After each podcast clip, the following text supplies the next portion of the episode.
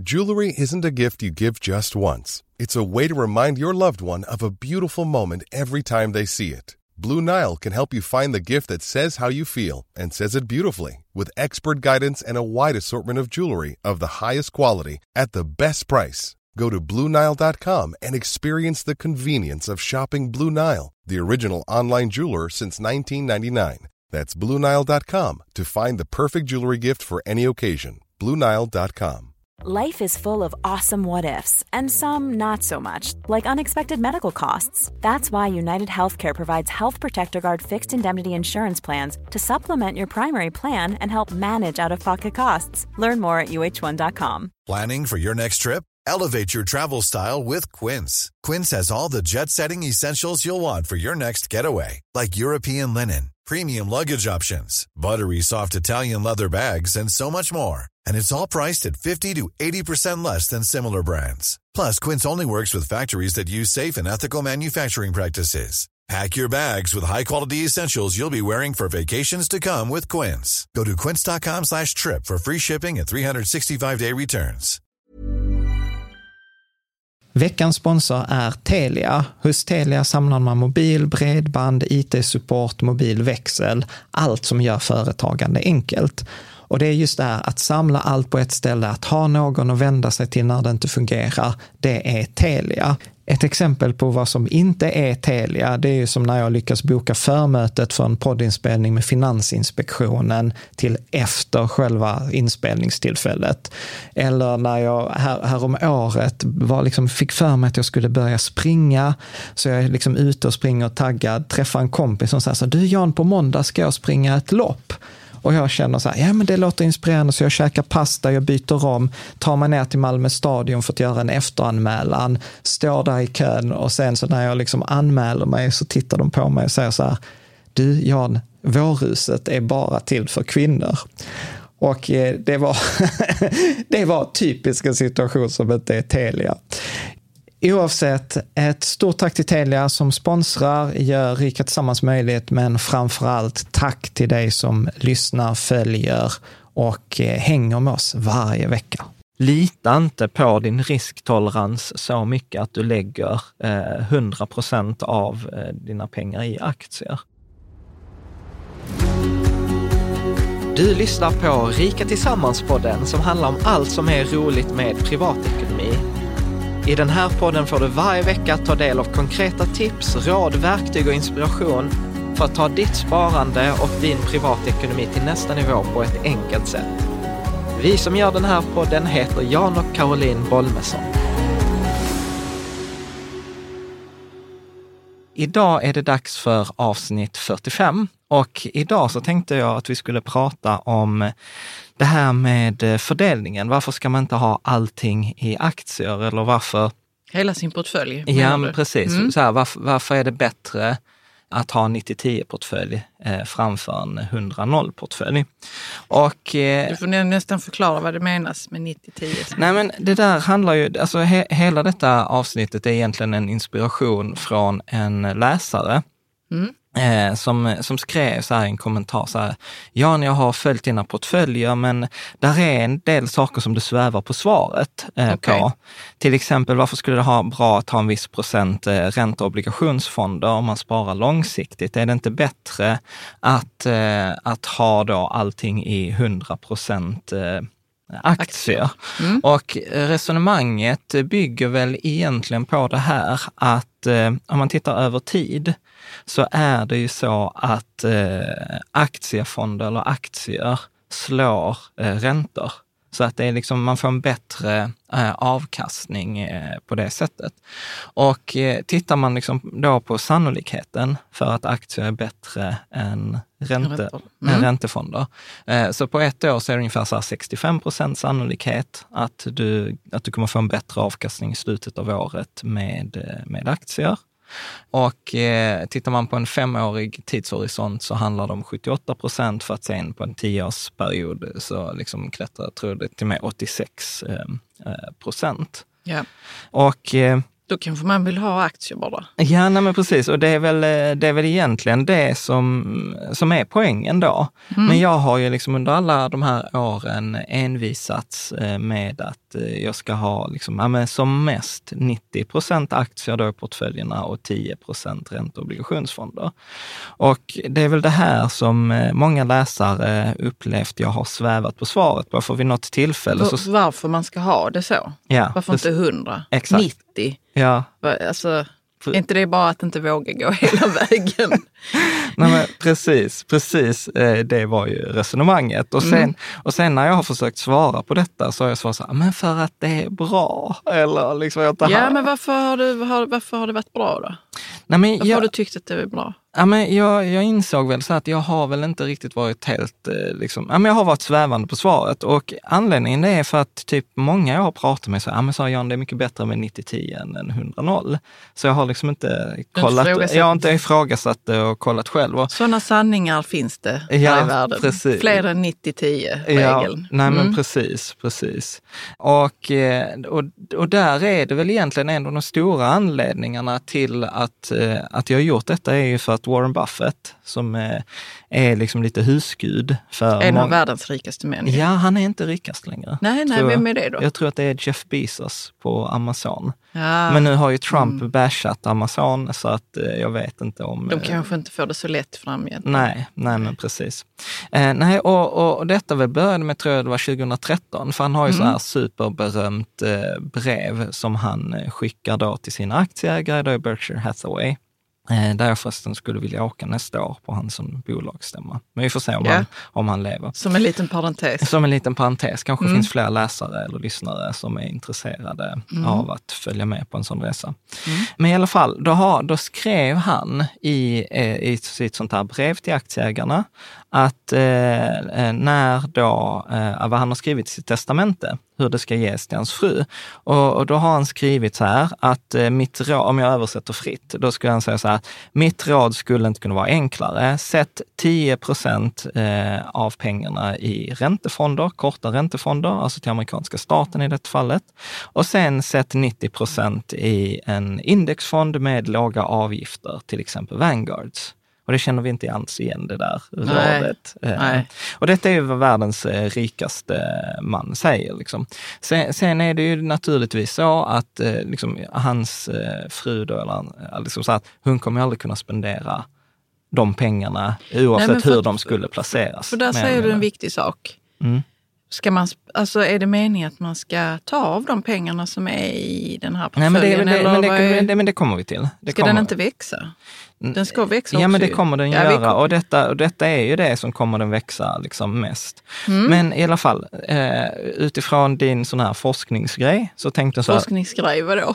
ja, men, du är ju alltid så här, man kan ju inte bara ta en källa bara för en källas Nej, skull. det kan man inte. Liksom. Så jag var så här, man måste kolla upp var allting kommer Ja, ifrån. Vara lite källkritisk. Ja, precis. Så Mm. nu hade vi ju Warren Buffett som sa det här och då tänkte jag så här, okej, men jag ska försöka kolla ännu lite närmare. Ja. Och då hittade jag en artikel, eh, en forskningsartikel från eh, en eh, professor då, Javier Estrada.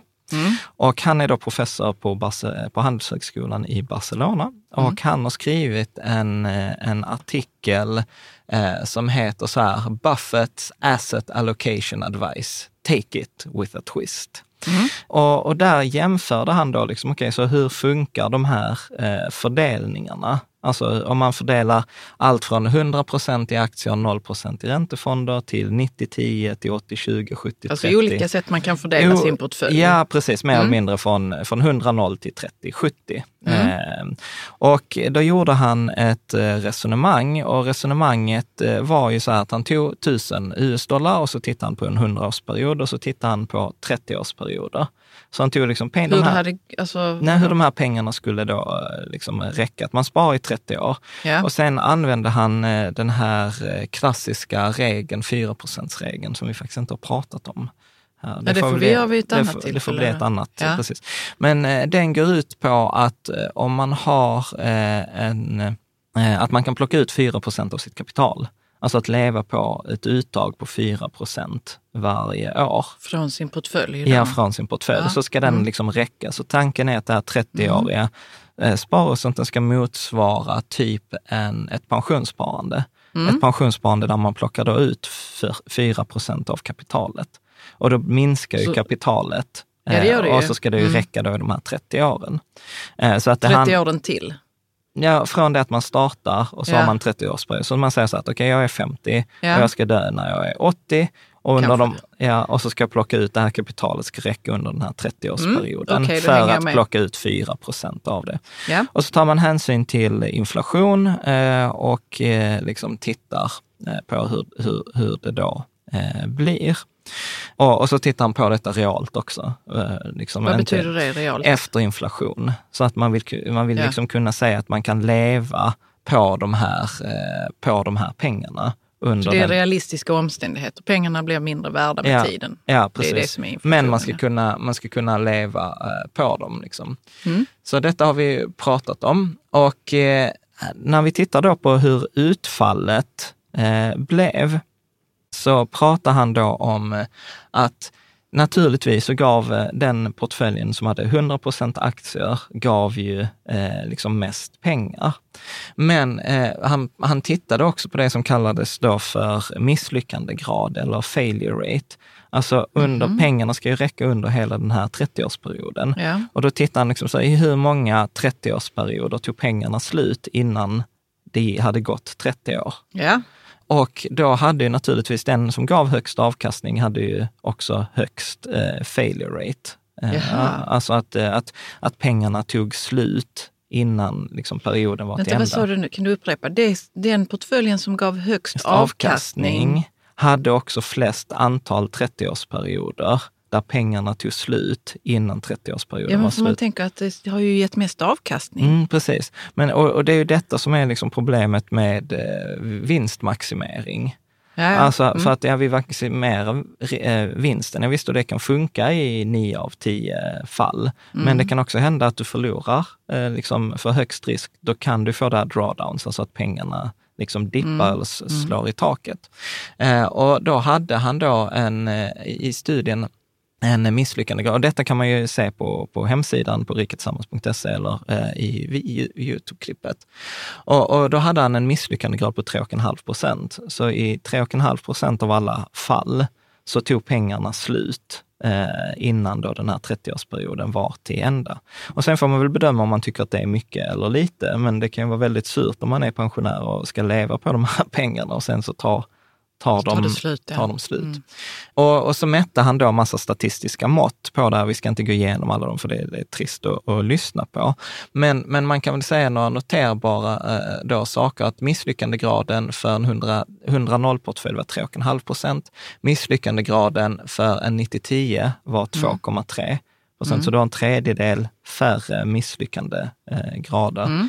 Med en 90-10-portfölj. Avkastningen skilde inte supermycket i högsta.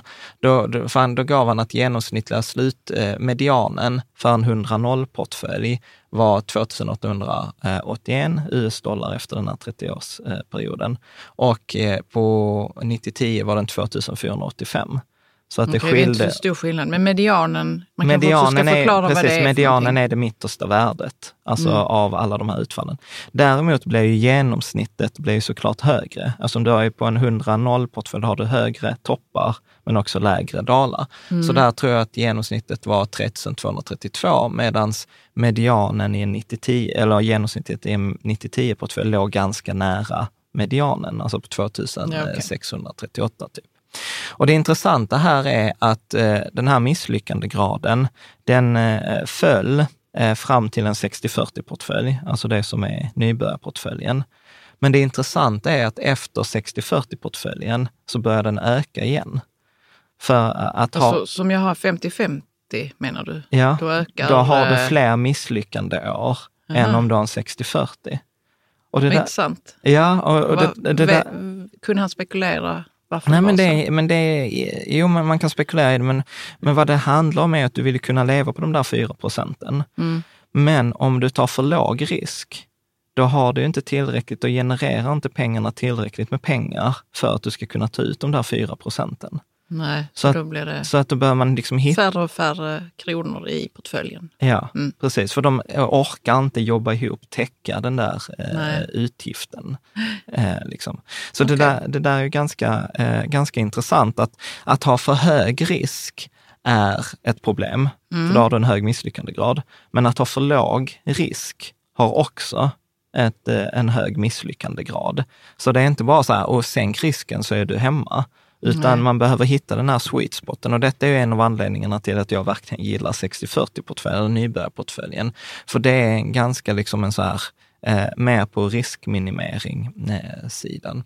Mm. Ja, sen eh, kan man ju titta då, en 30-70-portfölj, alltså en lågriskportfölj, den hade ju den högsta misslyckandegraden eh, av de här, på över, på över 12 procent.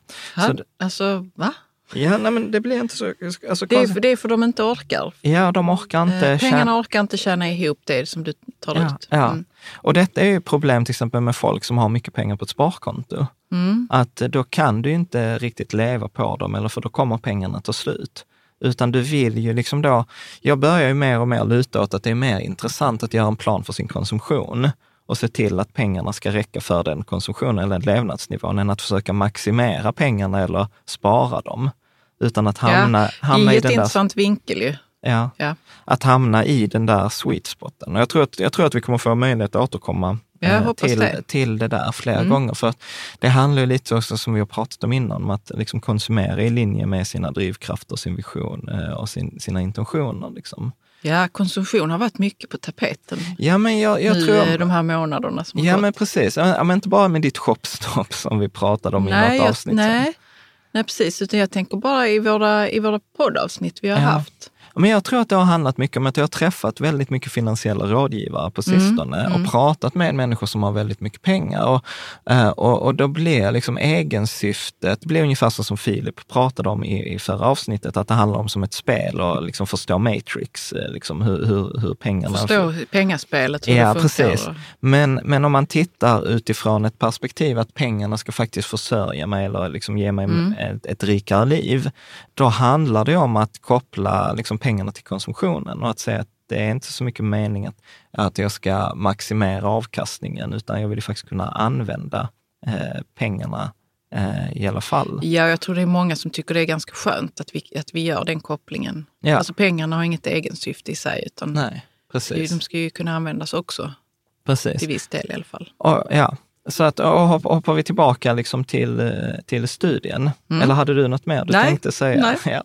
Eh, hoppar vi liksom tillbaka till den här artikeln, som man för övrigt också kan eh, ladda, ladda ner och läsa, liksom, om man vill läsa den här vetenskapliga artikeln. Och sen låter det alltid mycket, åh, vetenskapliga artikel, men jag, jag kan ju tycka att de är ganska intressanta eh, i alla fall. Eh, nej, och då kommer han fram till att tar man hänsyn till så här statisk strategi som detta heter, då, liksom att man har 90 procent aktier, liksom indexfonder och 10 procent räntefonder, så säger han så här att eh, Buffetts eh, tillgångsfördelning har en väldigt låg, men inte den lägsta eh, misslyckandegraden, eller failure grade. Och den har en väldigt hög eh, högsta avkastning, men inte den högsta. Nej. Så att den har liksom en bra balans mellan den här eh, liksom uppsidan och, eh, och nedsidan. Och eh, han säger så här, eh, om jag citerar, då säger han så här, put it differently, Buffett's suggested allocation seems provide a middle ground between the best performing strategy, alltså 100-0 in terms of upside potential and the best performing strategy 60-40 in terms of downside protection. Så att det handlar om att liksom ha, hitta den här balansen mellan eh, vinstmaximeringen och, eh, och riskminimeringen. Och jag tror att detta handlar ju också om, om vi hoppar tillbaka till Buffett, eh, då om, han, han har ju två regler som han alltid tjatar om. Och det är så här, förlora aldrig pengar, det är regel nummer ett. Och sen regel nummer två är glöm aldrig regel nummer ett. Eh, Är det så han har blivit så rik? Nej, alltså tittar man, eller ja, jo, Det, det, kanske är en svår fråga egentligen. Nej, men, men- jag tänker att han, han, är, verk, han verkar ju så verkar vara väldigt jobbigt för honom att förlora pengar. Ja, men så, han är är- det liksom en framgångsfaktor i att Ja, men bli jag, men jag, alltså man kan, nu är jag ingen expert på Warren Buffett, men där är väl några faktorer som är, som är briljant med Warren Buffett. Det första är att han har haft en väldigt lång tidsperiod. Mm. Så han har ju haft 50 år, han har gjort detta liksom sedan 50-talet. Han, eh, hans nyckel har ju varit att han har drivit ett extremt lönsamt försäkringsbolag. Så han har ju liksom tjänat, alltid fått in pengar i förskott, kunnat investera de pengarna. Sen är väl lite hans hemlighet också att han har ju köpt, numera köper han ju hela bolag och liksom utvecklar dem. Eh, Och sen det andra, en annan faktor som man inte pratar om så ofta med Warren Buffett är att han har ju haft tillgång till extremt mycket kapital och väldigt billigt kapital. Och det är inte så himla svårt att om du har mycket kapital att eh, köpa bolag och liksom köpa hela bolag. Nej. Så att sen vill jag verkligen inte ta ifrån honom alltså den disciplinen och, och, och den liksom framgången han har haft. Han är ju one of a kind. Ehm, och eh, nej, men jag tycker han är ju, han, han är ju en av världens bästa investerare. Och jag tror, och han fattar ju verkligen detta med ränta på ränta. Alltså han bor ju fortfarande i sitt lilla hus och eh, kör sin gamla bil och sånt. Och jag såg faktiskt en intervju med Det är honom. han och Ingvar Kamprad, de köper inte mössor för över 20 spänn. Nej, men precis. Nej, men, och sen så såg jag en intervju med honom och Bill Gates där de pratade, så sa han också så här, men jag kan köpa precis vad jag vill i världen, men jag kan inte köpa mig mer tid. Nej. Eh, så att eh, det där är också jätteintressant. Att jag, ja, men jag tycker att han är en ganska spännande eh, person. Men, men jag tänker i alla fall att verkligen visa på en av de här poängerna varför det är problematiskt med att förlora pengar. Ja. Och detta har vi pratat om i ett tidigare avsnitt, så vi behöver inte repetera detta supermycket. Men det handlar ju om att, att återhämta en förlust kräver en exponentiell tillväxt. Det kräver jättemycket mer. Ja, att förlora, Ja. har jag 100 kronor och jag förlorar 50 procent, eh, då behöver jag ju 100 procent för att komma tillbaka Mm. till eh, liksom startläget. För 100, 100 kronor minus 50 procent är 50 kronor och 50 kronor plus 50 procent. 50 procent av 50 kronor är 25. Och då har jag bara 75. Så ska jag gå från 50 till 100 kronor tillbaka till liksom noll, då behöver jag eh, helt enkelt dubbla, dubbla eh, pengarna. Så att eh, det där, det där tror jag är eh, superviktigt. Och på, på, på bloggen också så har vi en bild eh, som vi också har här i, i, i videoklippet.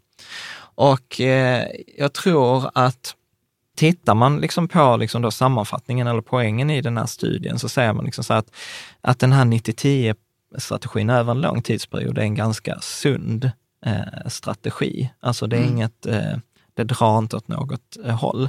Det andra fördelen som man kan också säga i och med att man har en 90-10, det är ju att då kan man ju ta ut en del likviditet. Alltså behöver man pengar så kan man ju alltid ta ut pengarna från den här eh, 10% delen. Men där gör ju också... Eh, Vänta, man tar ut pengarna från 10 procent Ja, från räntedelen och sen balanserar man om. Ja, okej. Eh, Men då gjorde han också den här Javier Estrada, han, för han skrev ju så här, take Buffetts advice but do it with a twist. Ja, vad var twisten? Ja, men twisten eh, som han gjorde var att han eh, tittade på två sätt hur man kan förbättra strategin och hur han gjorde det var att han sa så här, att eh, normalt sett eh, i, i det första så plockar man ut, om man plockar ut, eh, då, om man har tusen eh, kronor och man ska plocka ut 40 eh, 40 kronor och 4 procent, så plockar man 90 procent från aktiedelen och 10 procent eh, från eh, eh, räntedelen. Och då blir det 4 kronor från räntorna och 36 kronor från aktierna. Ja. Men det är inte så himla smart alltid, för om aktierna har gått ner, då, säljer, då, då gör du inte detta om man säger köp billigt, sälj dyrt, utan Nej. då plockar man ju Nej. på liksom, sälj billigt. Ja. Och då sa han så här, ja men då finns det ett bättre sätt att göra det på, att till exempel att om aktierna går ner under det gångna året, eh, så plockar man bara ut pengarna från räntedelen. Så att man låter aktierna löpa. Liksom. Så att då säger man så här, okay, men detta år tar jag bara ut pengar från eh, eh, räntedelen och så låter jag pengarna vara kvar. Eh, den andra var att man sa så här, eh, att om aktier gick bättre Eh, än räntor så tar man bara ut pengarna från aktiedelen. Eh, och det tyckte jag också var ganska liksom, eh, spännande. För, för det blir också en variant på det här, att man vill inte sälja aktier i nedgång, utan man, man säljer dem när de är som, som högst. Mm.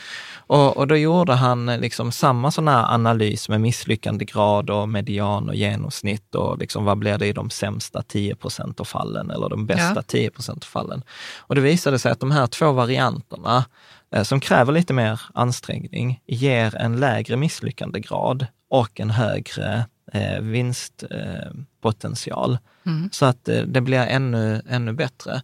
Och i denna första, att om, man, eh, om aktierna gick ner, att man plockade bara ut från räntorna, då höjde man, eh, eh, misslyckandegraden var samma, men man höjde då från tror jag, 2600 till 2700, så man höjde Mm. typ med 5 procent avkastningen. Okej. Så att det var en ganska liksom, schysst grej. Sen tänkte jag helt enkelt att eh, när, när, jag, när, när jag förberedde den här artikeln, att jag skulle eh, göra en egen variant på det här. Men jag upptäckte att det var väldigt, väldigt svårt för svensk data. Eh, Eller jag hade liksom inte tiden att göra det. Så att här kan jag också säga att om är det, är det någon läsare som vill göra om hans studie med, Med- svensk, med, på svensk, på svensk data, Mm. så har jag då från börsen och obligationer från 1870 till 2017. Så då kan man göra de här statistiska beräkningarna, men jag, jag fick inte riktigt rätt på det. Men, så det, det är en parentes. Men när, när, i, grova drag, om man, om man inte tog hänsyn till den här uttagen, så såg det ganska likadant ut. Och, och jag tror att poängen eh, här, just med aktierna, det handlar också, som jag la den eh, grafen både här på skärmen och på, på artikeln, att för varje år som man låter pengarna vara, så minskar ju sannolikheten för den här förlusten. Så att precis som Buffett säger här, att det handlar om tiden. Alltså tiden är eh, en, liksom en superviktig, eh, vad ska man säga, superviktig faktor. Mm. Eh, precis, eh, precis som... Men du, jag bara har suttit och tänkt här nu, hur mycket måste jag ha? Alltså där kan man räkna så, hur mycket måste jag ha i den här portföljen för att kunna ta ut 4 procent? Är det årligen då, eller? Ja, ja, du tar Ja. ut de här 4 procenten årligen. Ja, för att Men kunna leva spelar- på det. Alltså det beror ju helt på vilka, vilka- kost, vilka kostnader utgifter. man har. Men Lever du på 4 kronor per år så räcker det med en, eller 40 kronor per år så räcker det med en tusenlapp. ja, vad bra, det gör jag inte. Nej, så att då får man ju räkna. Eh, nej men alltså ta, tar man till bara räkna baklänges för Ja, sin e- ja, precis. Mm. Eh, och, och sen beror det också på att det är inte, vi pratar ofta om hur jag ska kunna leva på det och så säger man så att ja, det ska ersätta alla ens inkomster. Men så behöver det ju inte heller vara Nej, faktiskt. Alltså många räknar så här. vad ja, tänker men, du då? Vad ska Nej, men det, jag tänker så här, till exempel ersätter- 400 000 är det många som säger så här, men jag hade 400 000 per Ja. år, det är typ 30 000 i månaden. Det Mm. klarar sig de många liksom, hushåll på. Och då tänker man 4 procent, ja då är det 10 miljoner. Då Mm. behöver jag 10 miljoner för då kan jag leva på de här 4 procenten eh, per år. Eh, men då utgår man från att man inte kommer ha några andra inkomster. Och de flesta har ändå jobbat ett tag, då har man ändå pension.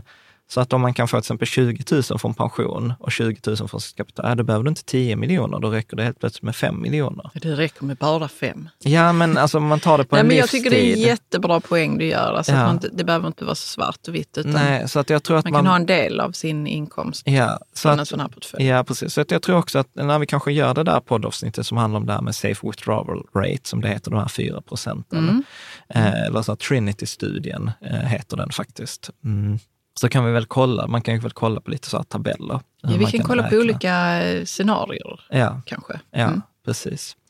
Nej, och, och sen så tror jag att eh, en, en, en annan sån här stor grej som man ofta inte tänker på, eh, när man säger också så att man vill vinstmaximera, för att nu, nu pratar vi om som att 90-10 är det bästa. Mm. Men jag kan ju många gånger i nybörjarportföljen fortfarande liksom referera till 60-40 som det bästa.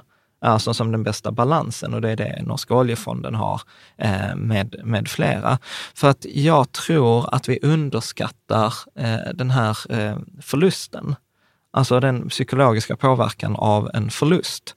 Och, och jag skrev på Twitter för något tag sedan att eh, de flesta 30-åringar eh, har ju inte upplevt, eh, de har inte upplevt finanskrisen 2008. Nej, för de ha, du menar att de, de var hade 20 inte typ. pengar inne Nej, de på börsen inte- då och de har inte känt hur det Nej. känns att De- förlora de pengarna. Nej, precis. De flesta 40-åringar har inte upplevt IT-bubblan eh, etc.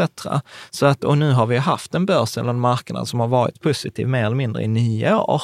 Eh, ja, tio år. Och, och, och, och allt du har köpt har ju ökat i, i värde. Mm. Och, och, då tror jag också att, att, det som jag brukar säga, min hemlighet är att jag har förlorat majoriteten av mina pengar i de här två kriserna. Så jag har ju varit med om det här eh, känslomässigt. Och därför, ja, vad gör det med dig då? Nej, men det gör att jag är mer försiktig med, ja. med mitt eh, kapital. Eh, för, för att det krävs ju bara en hundraprocentig förlust och sen är du av med allt. Ja. Eh, helt enkelt. Och där, och där tror jag att, att man, man underskattar sin risktolerans. Men vad tänker du med att man underskattar sin risktolerans? Jag tror att man, eh, man tänker att man, är, man kommer hantera en förlust mycket bättre än vad man kommer hantera den. Mm. Och har man ingen erfarenhet så tänker man liksom så här, ja men jag klarar väl vad som helst. Eh, typ. Och, och, här fick jag faktiskt ett, ett superbra råd eh, vid ett tillfälle, som man kan, alltså en övning som man kan göra. Mm. Eh, och då var det så här att, eh, det var någon som berättade för mig, så här, men när din portfölj går bra, som till exempel det gör du i mars, eh, april 2018. Att vi har ju liksom, vi såg en liten, liten korrektion. Men redan då, liksom när det tror jag backade mellan 5 och 10 procent, då var det många som blev så, gud vad ska jag göra nu? Ska jag ta ut mina pengar etc. Och det var, det var ett litet fall. Ja. Eh, så övningen går ut på så här, när det går bra, som jag tror eller hoppas att det går för de flesta nu, skriv ner liksom så här, hur känner du kring dina finansiella mål? Hur, hur, eh, hur känner du liksom eh, kring din risknivå i portföljen? Hur, hur, hur tänker du liksom, hur skulle du reagera om din portfölj gick ner med 30 procent? Alltså så att man liksom innan det har hänt skriver, liksom försöker tänka sig in och så mm. skriver man liksom nu, hur kommer man agera? Eh, okay. Helt enkelt. Eh, och när då portföljen faktiskt har backat med 30 procent, eller när den går riktigt, riktigt dåligt, jag tror vi kommer få tillfälle att återkomma till det eh, i framtiden. Skriv ner exakt samma sak. Hur det känns? Hur det känns och... just nu, vad du vill göra. Yeah. och hur du känner kring dina finansiella mål etc. Yeah. Och sen så ta de här två lapparna och sen gå och prata med någon. För att sannolikheten är... Med vem? vem? Ja, med någon en psykolog? Nej. Tack Caroline. Gå och prata med någon, men en kompis menar Ja, men en kompis. Mm. Eh, eller en coach eller en psykolog. Jag, jag dömer ingen. Nej, jag, men man kan prata jag, med någon för att komma fram till... Se skillnad, för sannolikheten är ganska stor att det kommer vara rätt stor skillnad mm. mellan de här mm. eh, lapparna. Och tanken med den här övningen är ju helt enkelt att försöka, vad ska man säga, försöka eh, men få stöd i att man tänkte, så här tänkte jag när jag var på ett bra ställe, portföljen var på ett bra ställe. Nu är det misärigt, nu tänker jag så här. Och mm. få kanske tillgång till att göra någonting annat. Att välja annorlunda att, fram, att välja annorlunda, att kanske mm. stå, stå kvar eh, helt enkelt. Och, och, grejen är för att jag tror vi ska inte underskatta eh, det här med förlusterna. Alltså man har gjort rätt mycket studier på det här och bara för några dagar sedan också så fick jag ett eh, tips från, eh, från en lyssnare, David, som bara så här, apropå detta vi pratade om, om risk, så hade Financial, Time, Financial Times en stor artikel där en amerikansk forskargrupp hade gjort så här, vad heter det, studie på folk som förlorar halva eller större delen av sin, eh, sin förmögenhet. Okay. Och, och då visar de mm. att, eh, att risken att dö ökade med typ 50 procent. Ja, men det har jag nog sett, ja. Ja, ja precis. Så att, att, att bli av med sina pengar har samma effekt på ditt liv ungefär som att du får en hjärtinfarkt. Ja. Uh, och, och, de sa, För det är ju betydelsen man lägger i att förlora de pengarna. Ja. Mm. Så att, och det är detta jag menar, så att det är väl ingen som, när man tänker så här när det går bra, men om jag förlorar 30 procent, ja men då ökar min sannolikhet att dö. Det är väl liksom inte Nej. det som är den spontana tanken. Så jag menar att man ska verkligen ta detta med, med risken eh, på, på allvar, mm. eh, faktiskt. Och sen så var det någon också som sa till mig så här, Jan, lita inte på din risktolerans så mycket att du lägger eh, 100 procent av eh, dina pengar i aktier. Mm. Att, att ha 100 procent i aktier eller att ha 100 procent i enskilda bolag, jag tror att man gör sig själv en, en otjänst. Mm. Eh, faktiskt. Eh, sen kan man säga så här att jag är van att ta hög risk och, sådant, men är, är man det Egentligen. Egentligen, ja. Har man någonsin gjort det? Egentligen. Ja, egentligen mm. ja. sen, sen ska jag ju säga så här att, att eh, lyssnare och följare som har följt oss ett tag vet ju att jag burkar ju åt väldigt mycket åt andra sidan. Så jag är kanske mer eh, försiktig än vad jag skulle eh, behöva eh, vara. Men, men jag, jag, vet, jag vet inte, jag är väl hellre så här better safe than sorry. Vad? Nej, jag bara kommer att tänka på det citatet som, som kom i någon tidning nu, här om, nu under påskveckan. Ja. Uh, Elon Musk hade ju sagt att det är okej okay att ha alla ägg i samma korg och man kontrollerar vad som händer med, med korgen. korgen. Men alltså det gör man ju aldrig Nej, precis, egentligen. Precis. Nej. Nej. men så säger väl Buffett också, att om vi ska börja runda av, att mm. Buffett säger ju också så här att ja, men det är klart du kan, du behöver inte diversifiera. Alltså han, folk brukar när, när de är emot diversifiering så brukar säga diversifiering är för förlorare.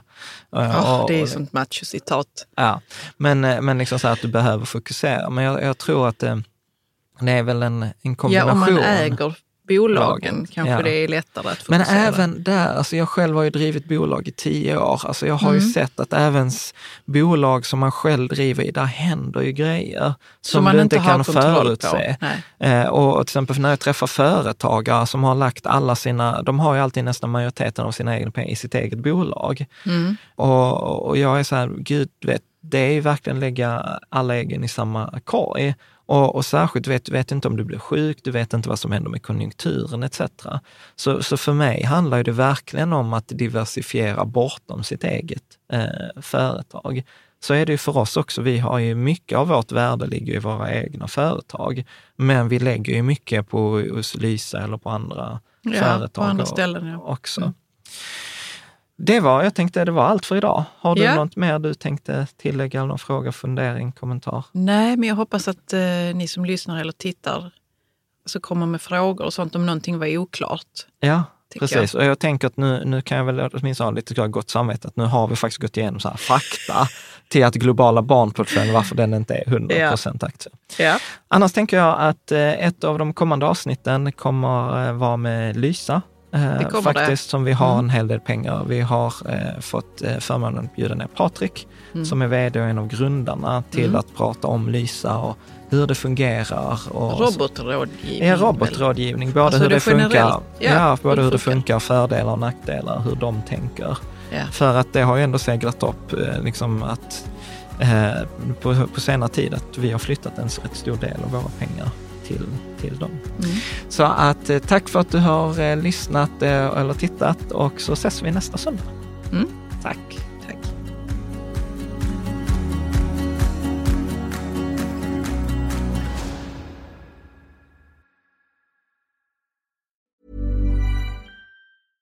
Imagine the softest sheets you've ever felt. Now imagine them getting even softer over time. That's what you'll feel with Bowl and Branch's organic cotton sheets. In a recent customer survey, 96% replied that Bowl and Branch sheets get softer with every wash. Start getting your best night's sleep in these sheets that get softer and softer for years to come. Try their sheets with a 30-night guarantee. Plus, get 15% off your first order at bowlandbranch.com. Code BUTTERY. Exclusions apply. See site for details. Hey, it's Paige DeSorbo from Giggly Squad. High quality fashion without the price tag. Say hello to Quince. I'm snagging high-end essentials like cozy cashmere sweaters, sleek leather jackets, fine jewelry, and so much more. With Quince being 50 to 80% less than similar brands. And they partner with factories that prioritize safe, ethical, and responsible manufacturing. I love that. Luxury quality within reach. Go to quince.com slash style to get free shipping and 365 day returns on your next order. Quince.com slash style.